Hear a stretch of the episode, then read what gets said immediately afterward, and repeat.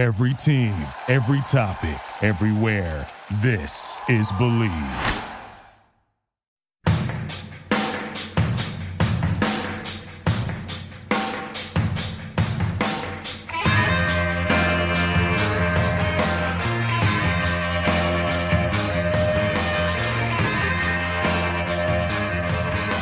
Hello and welcome to episode number 201 of the Draft Analysts, presented by the Bleav Sports Podcast Network.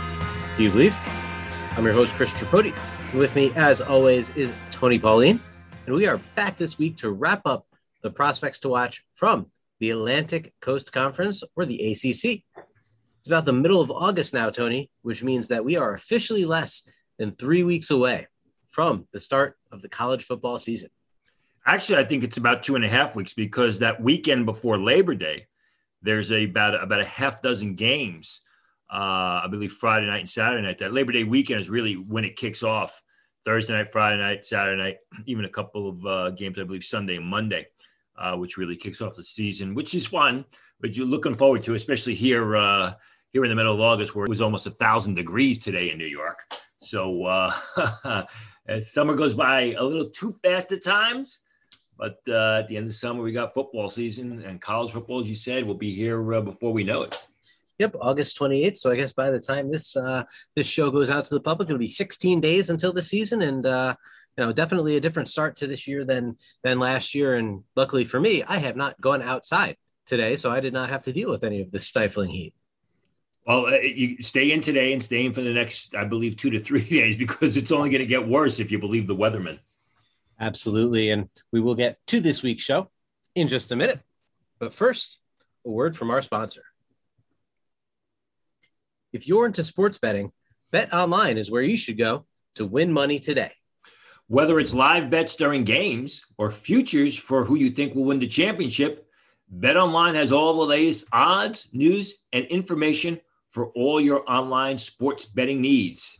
Now, last week, Tony was curious about the Bills' Super Bowl odds plus 1100 for the Bills, about 11 to 1, tied for third with the Packers. Buffalo is also minus 150 to win the AFC East, the odds on favorite. Both the Dolphins and Patriots are listed at plus 340. And then our lowly Jets plus 1800 to win the division. Tony, do you think either Miami or New England are solid bets to win the division about 25% of the time? No, I don't think anybody's going to beat Buffalo. I think they're an organization headed in the right direction. They got a developing quarterback who just signed a massive contract. And I think, like last year, they will be the team to beat in the AFC East and possibly the entire conference. Visit the website today or use your mobile device to join and receive your 50% welcome bonus on your first deposit. So before the next tip off, face off, or pitch, head on over to betonline.ag, start playing today, and bet on those Buffalo Bills. Bet Online, your online sportsbook experts. Now, the ACC, as we mentioned on last week's show, 42 total players drafted in April. 19 of those 42 were part of the programs that we're going to cover on today's episode. And only two of those, unlike four last week, were first round picks, both of them coming from Virginia Tech and cornerback Caleb Farley and offensive tackle Christian Darrisaw. Nine players from these programs went on the second day of the draft. So definitely some intrigue here as a whole. We discussed the outlook for the entire conference on last week's episode. But Tony, what stands out to you about this group of teams?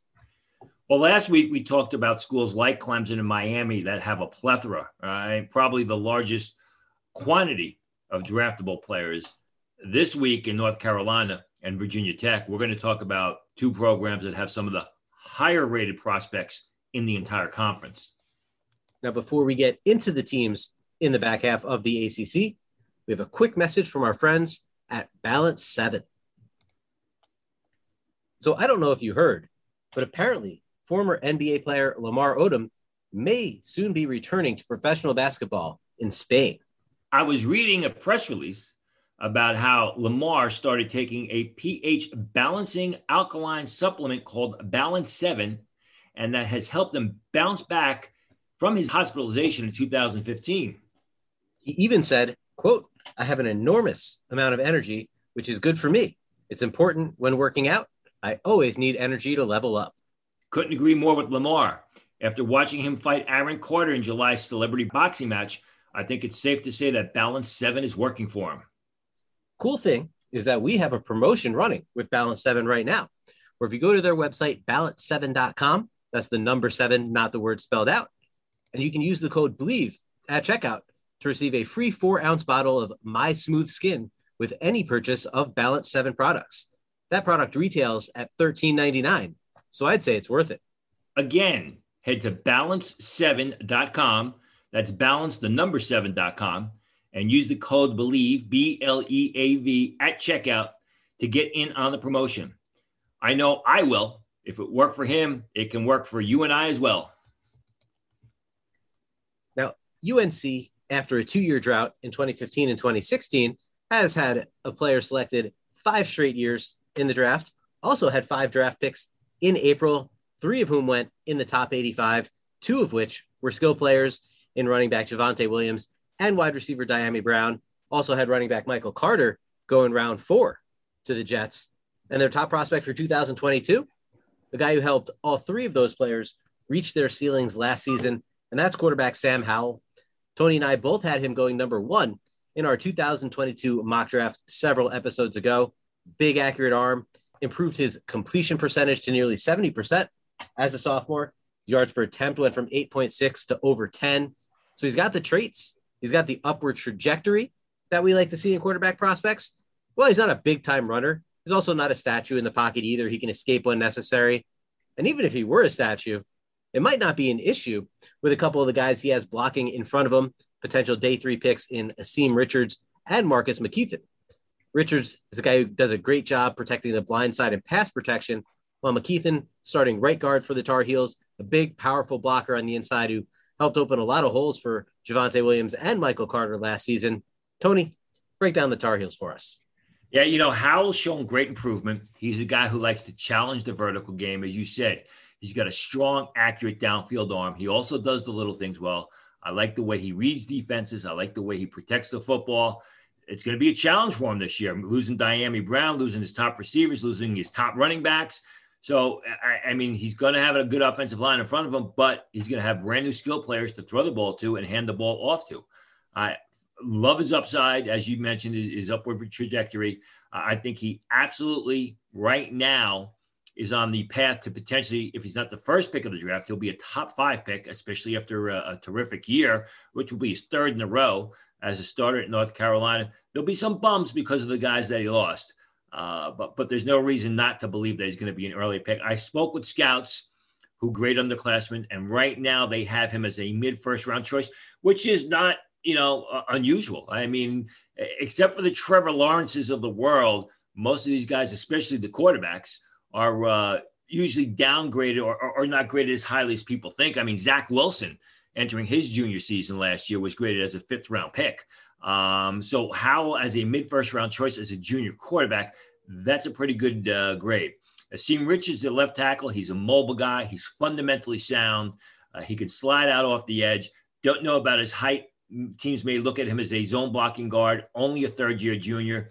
McKethan is someone who scouts grade as a seventh round pick. Some have him as a free agent. I like him as an early six rounder. He's got great size, six, six and a half, 335 pounds and he is a masher. He's a mauler, long arms. He just drives opponents off the line of scrimmage, opens up huge holes for the running game. What he's not is he's not nimble or, or agile. He's not a guy that you can use in a zone blocking system, as opposed to Richards, where you can use him in a zone blocking system. Where in this day and age in NFL football, you want those more nimble offensive linemen. But I think in the right system, McKethan is going to be a terrific day three pick and could eventually start at the next level. Now, staying in state and moving over to NC State, six straight drafts with a pick, but only one player selected in 2021. That was defensive tackle Alim McNeil at number 72 overall to the Lions. Now, the Wolfpack are unlikely to place anybody on day two next year, but they do have another defensive tackle atop their board. Florida State transfer Corey Durden, after making 39 tackles, six and a half of them for loss, with five sacks in 2019. He only started three games last year for the Seminoles. Limited impact when he was on the field, but the size and athleticism that he brings to the game could certainly lead to a bounce back in a new environment with a fresh start. A lot of things happening at Florida State last year, as we know. Sticking on defense, several linebackers of note for NC State. Peyton Wilson was the team's leading tackler the past two seasons. Isaiah Moore ranked second last year in tackles. Both of these guys have nice size. Wilson makes more plays in the passing game, three interceptions over the past two years compared to Moore's zero. While Moore is a bit more of a run defender, but he is one that Tony likes a lot.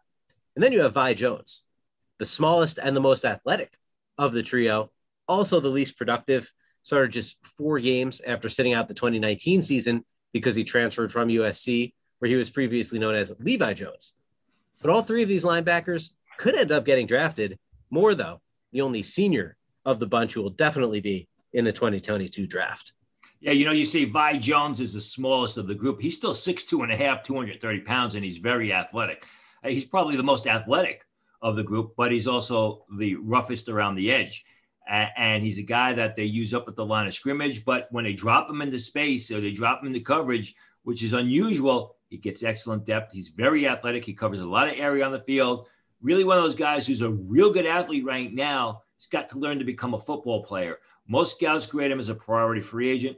I graded him as a six round uh, prospect because I love his size, I love his speed, I love the things he's shown on film. He's just got to be more consistent about it. Uh, Isaiah Moore has been a favorite of mine literally for the past couple of years. I don't think he's progressed the way I thought possible. I think he's ridiculously underrated in scouting circles. A lot of scouts have him as a lowly rated free agent. 6'2, 238 pounds, runs and plays in the four sevens. As you said, primarily a run stuffer, a guy that you're not going to keep on the field on third down and passing situations, but he's a real good run stuffer. I think also with Moore is, I think he's better suited for 4 3, where North Carolina State plays more of a 3 4. Peyton Wilson, I have him graded just below Moore, but I think down the road he could be the best of the bunch uh, because of his upside. He's very polished, very instinctive, can play three downs. You know, going back to Corey Durden, I haven't graded as a fourth rounder right now, but I think he definitely has the possibility to move into the second day. You mentioned his 2019 film, or his 2019 stats, I should say. And if you watch the film, the guy stood out 6'5, 312 pounds. He's quick, he's explosive, he's athletic, he's also strong. Someone who I would expect to run under five in the 40 uh, at the combine or pre draft workouts. Not that that means that much, except that it's a sign of athleticism. But again, as you mentioned, I mean, did not have a good 2020 campaign. There weren't, there were very few Florida State Seminoles who had good uh, 2020 campaigns that were expected to. I think the change of scenery uh, is going to be good for Corey Durden. You know, one guy that we're not mentioning, or we, we didn't mention the, at, at the beginning, that is getting a lot of pub in the world of the internet is North Carolina State tackle Ikem Ekwonu, uh, a big left tackle prospect. Uh, I, I, spoke with somebody about him today who saw him in a mock first round. I, I think that's ridiculous. I think Ekwonu has got great upside. He's got an NFL body. He seems relatively athletic, but he needs a ton of work on his game. I mean, he needs to improve his footwork. Was not a consistent starter at left tackle last year for North Carolina State. He'll get that opportunity to be a consistent starter this year. You know, maybe down the road he could be a day two pick, but right now I got him graded as sort of a developmental prospect that's a third year junior who's a day three pick. Now moving over to Pitt, six draft picks this past year, all of them coming on day three, except for Patrick Jones, who went 90th overall to Minnesota. Now, while they might have trouble matching that second day peak, kind of like North Carolina State, although Durden is certainly an option, as Tony mentioned, unlike the Wolfpack, they're definitely not going to match the quantity of players that they had drafted last season. The top prospect for the Panthers is quarterback Kenny Pickett, guy who's made some incremental improvements the past several seasons, but mostly he is what he is average arm, average mobility, does a good job keeping the offense on schedule, but throws downfield into the sideline, can give him trouble at times due to lack of arm strength. He's a good college player who maxes out his skill set, but that skill set really just isn't one of an NFL starter or honestly even a high end backup. But that doesn't mean he's not a draftable prospect. And like the other quarterback we discussed earlier in the show, Pickett has a couple guys blocking in front of him who could be draftable guys. Big Carter Warren protects the blind side, and calling him big might not even do it justice. I mean, he is massive. While left guard Marcus Minor is a grad transfer from Maryland, good movement skills, guy you can use in motion inside. Anything else of intrigue for you at Pitt, Tony?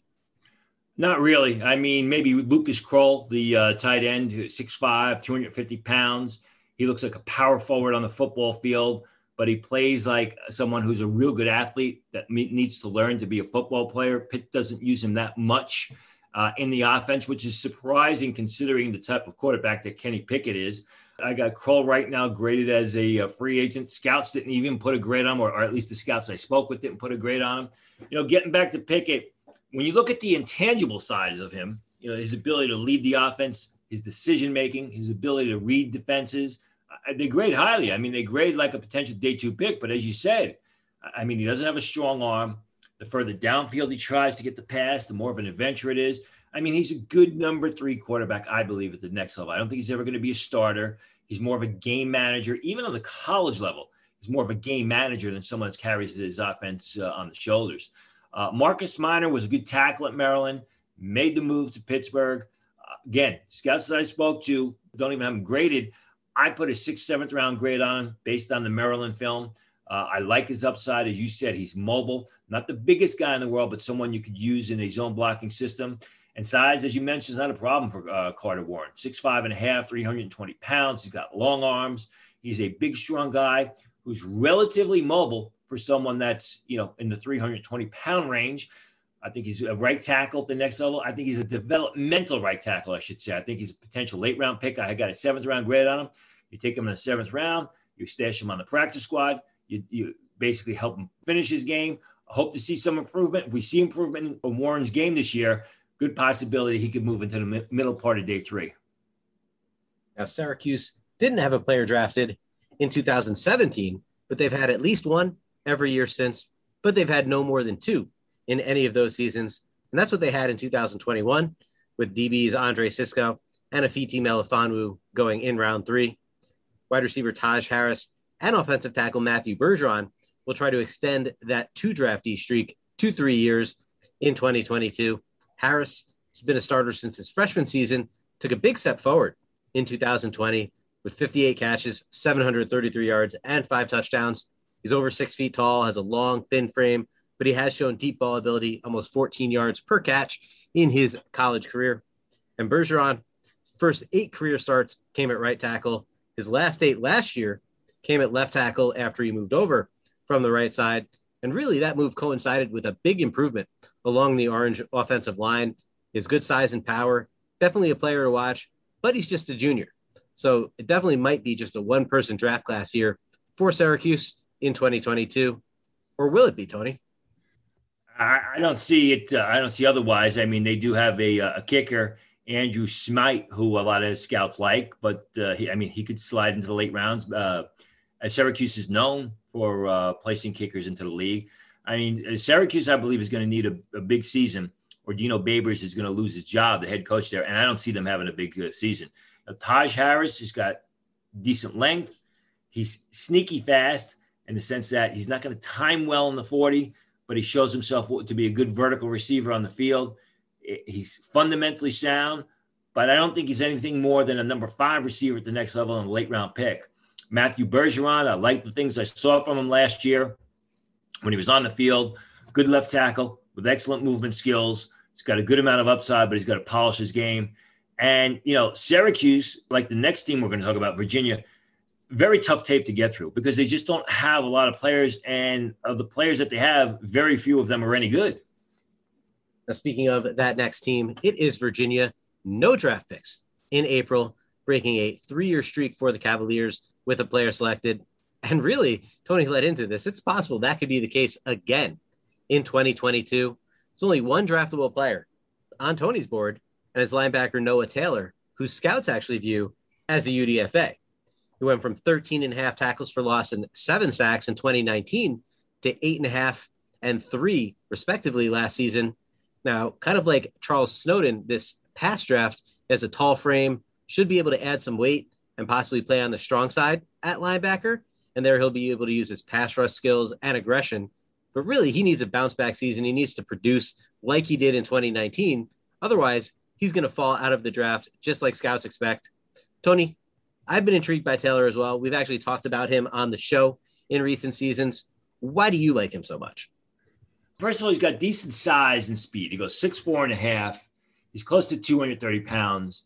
He probably times in the four sevens, but he plays faster.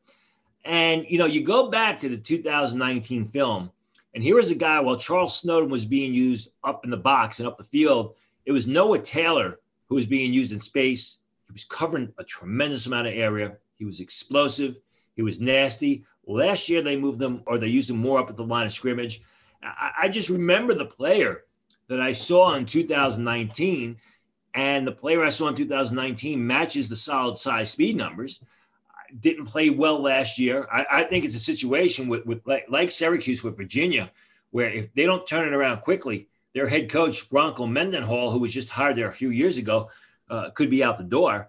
Uh, but but but Taylor is, uh, you know, did not play well last year, but I, I can't get out of my head, you know, the notes I have on him and the film that I watched him uh, in 2019, where you were watching the you were watching the film, you were looking for Charles Snowden. There was Noah Taylor who's going uh, sideline to sideline and up the field to make plays. You know, sort of like uh, another situation is they've got a safety by the name of Joey Blount, who is primarily a, a run defending safety. But early in his career, there were a lot of people talked about Joey Blount as a potential middle round pick. Joey Blount, right now, on my board, as well as on the boards of scouts that I spoke with, is a UDFA. So you got to wonder when you see a guy like Noah Taylor show little uh, progress in his game uh, over the past two seasons, and you see a guy like Joey Blount who really hasn't played all that well since 2018. Is it the player or is the program that's not developing the players? And also 2020, kind of a wash year for a lot of players. I mean, you know, you don't want to excuse everybody. Um, there were opt outs and everything like that. But, but certainly, if he bounces back in 2021 and he had good tape in 2019, could be a situation where, um, you know, scouts would be willing to throw out that 2020 tape. And if you look at this past year's draft and stay in state to Virginia Tech, there was no 2020 tape on a guy like Caleb Farley, still went in the first round along with his teammate Christian Darrisaw. And the Hokies had no draft picks in 2019. They had one in 2020. So then they have two first rounders this past season and four players selected overall. Divine Deablo was the third who went round three. And that's kind of right around the spot where the top 2022 prospects from the program are going to slot in. Edge rusher Amare Barno is a Juco transfer who didn't record a stat in 2019, but moved to defensive end last season and really went off after playing linebacker coming in to school as a linebacker when he transferred. He had 43 tackles in 2020, 16 of them for loss, six and a half sacks, two forced fumbles. And now his lanky frame makes it a bit tough for him once he gets fully engaged with blockers, but he has great speed and athleticism, both in pursuit and penetrating the backfield. Probably he's not going to be able to add the amount of weight necessary to play defensive end in the NFL, but at the very least, could be a sub package rusher on passing downs. And now his teammate, wide receiver Tayvion Robinson, also a bit undersized, but had 38 receptions for 592 yards and three touchdowns last season after 31 catches for 404 yards and one score as a freshman. He can make plays down the field as well, as can tight end James Mitchell, 26 catches, 435 yards, and four TDs in 2020. Second straight year that he's been right around the 17 yard per catch mark. Tony, I know you like Mitchell more than scouts. Why do you think that is? Watch the film. I, I, mean, there was talk that Mitchell was going to enter the draft last year, and people were talking about him as a potential third round pick. So when I grade him as an early fourth rounder, and I talk to scouts, and they're saying sixth round, I, I'm just I'm wondering, you know, where the disconnect is. I, mean, he's a big guy, six three and a half, 250 pounds. He runs well. Uh, he's not a true burner, but he can get down the seam he basically looks like a, a, big, strong possession receiver on the field when you watch the film. He catches everything. He's a mobile guy. He's not stiff at all. They use him in motion. They send him out wide. They send him down the field. Okay blocker, not a great blocker. I don't. I don't think it's because of uh, lack of effort. Um, but you know he can block. I, I, I just you watch the film. You look at the measurables. The things match up for James Mitchell to be at worst an early day three pick, if not a day two pick you know, you talk about uh, Amare Barno. That's the type of edge rusher that we've seen come out of Virginia Tech. The smaller, sleeker, but explosive guy who can get off the edge, very athletic, can change direction, make plays up the field, make plays in backside pursuit, uh, and someone who's constantly around the ball, whether it's out of a three point stance at the next level or whether it's standing over tackle, as I have him as an outside linebacker in a 3 4. I mean, he's a guy that is athletic and get after the pass rusher, and that's always a big priority come draft day. Tayvion Robinson is a deep threat who's constantly making big plays for the offense. Uh, Virginia Tech is going to have anywhere, if they're underclassmen, their top underclassmen enter the draft, could have anywhere from eight to nine guys drafted uh, next year. Armani Chatman, uh, the uh, the cornerback, he's a solid player. Devin Taylor, the senior, scouts grade him as an undrafted free agent. Again, watch the film. He's a bit slow of foot, so but he's got uh, safety size, and you can move him inside. I, I, mean, it goes on and on. Jordan Williams, the defensive tackle transfer from Clemson, looked real good in 2018. His uh, his game has kind of leveled off since then, but he's got excellent size at 6'3", 310 pounds, and he's exceptionally quick. A lot of scouts like Tre Turner, the receiver, and then he also got Changa Hodge, uh, the Villanova transfer, who entering last year was given a draftable grade decided to come back for a second senior season when he was kind of the odd man out. When they threw him the ball last year, he did a good job. He just didn't get the ball uh, thrown in his direction too much. It still may be difficult for him this year with Tayvion Robinson and Tre Turner, but they use three receiver sets, you know, uh, I think Changa Hodge can uh, make some noise and then maybe move into the late rounds or get consideration for the late rounds. Raheem Blackshear, another guy. I don't think Blackshear is going to get uh, drafted. The Rutgers transfer, he's a smaller third down uh, back type who can turn the corner, very agile, real good pass catcher out of the backfield. Doesn't have great measurables, probably goes undrafted, but I would expect him to compete uh, to be a number four back at the next level in summer camp in 2022. Our final stop on today's show is Wake Forest. Just one selection in April, but that selection was one of our favorites. Carlos Basham Jr. going to Buffalo at pick 61. Now, Wake has put either one or two players into the draft each of the past five years, and that's a trend that will only continue in 2022 if redshirt junior quarterback Sam Hartman enters the draft. Hartman started as a true freshman for the Demon Deacons, but he got hurt at the end of that 2018 season, and that opened up the door for Jamie Newman to play the final couple games that year. Jamie Newman obviously won the job in 2019, had a big season. So Hartman redshirted that year. Then he returned as a starter in 2020 when Newman transferred to Georgia, threw for over 2,200 yards, 13 touchdowns, and five interceptions in nine games. Now, Hartman lacks great size, does move well, throws a nice ball. Definitely an intriguing developmental type of quarterback. Break down Hartman for us, Tony, and any other intriguing Demon Deacons you see. You know, you, you want to kind of dismiss Hartman because he's not the biggest guy in the world, but you watch him, he does a great job leading the offense. He makes plays in or out of the pocket. He shows tremendous poise. Even when he's escaping the rush outside the pocket, he's keeping his eyes downfield, looking for receivers. He's got a decent arm. I mean, you know, he, he's got uh, an NFL type arm. Doesn't have a huge gun, but he can get the ball downfield. And then you look at the fact, you know, the Kyler Murrays of the world, the Baker Mayfields. I mean, how many smaller quarterbacks have gone so early in the draft? And, and you know, you can't uh, you, you can't dismiss him. Compared to Newman, I mean, Hartman is much more accurate. He's got better pass placement. Newman had the better physical skills. He had the better build. He had the stronger arm. But I think Hartman is, much more on the money with his throws. Going to be interesting to see how he plays and how scouts grade him because scouts coming into the season, only fourth year junior, did not uh, give a grade to, to Hartman. But he's an exciting college player to watch who I think in this day and age projects relatively well to the NFL. And that's it for the 201st episode of the Draft Analyst, presented by Bet Online and the Bleav Sports Podcast Network. Do you believe?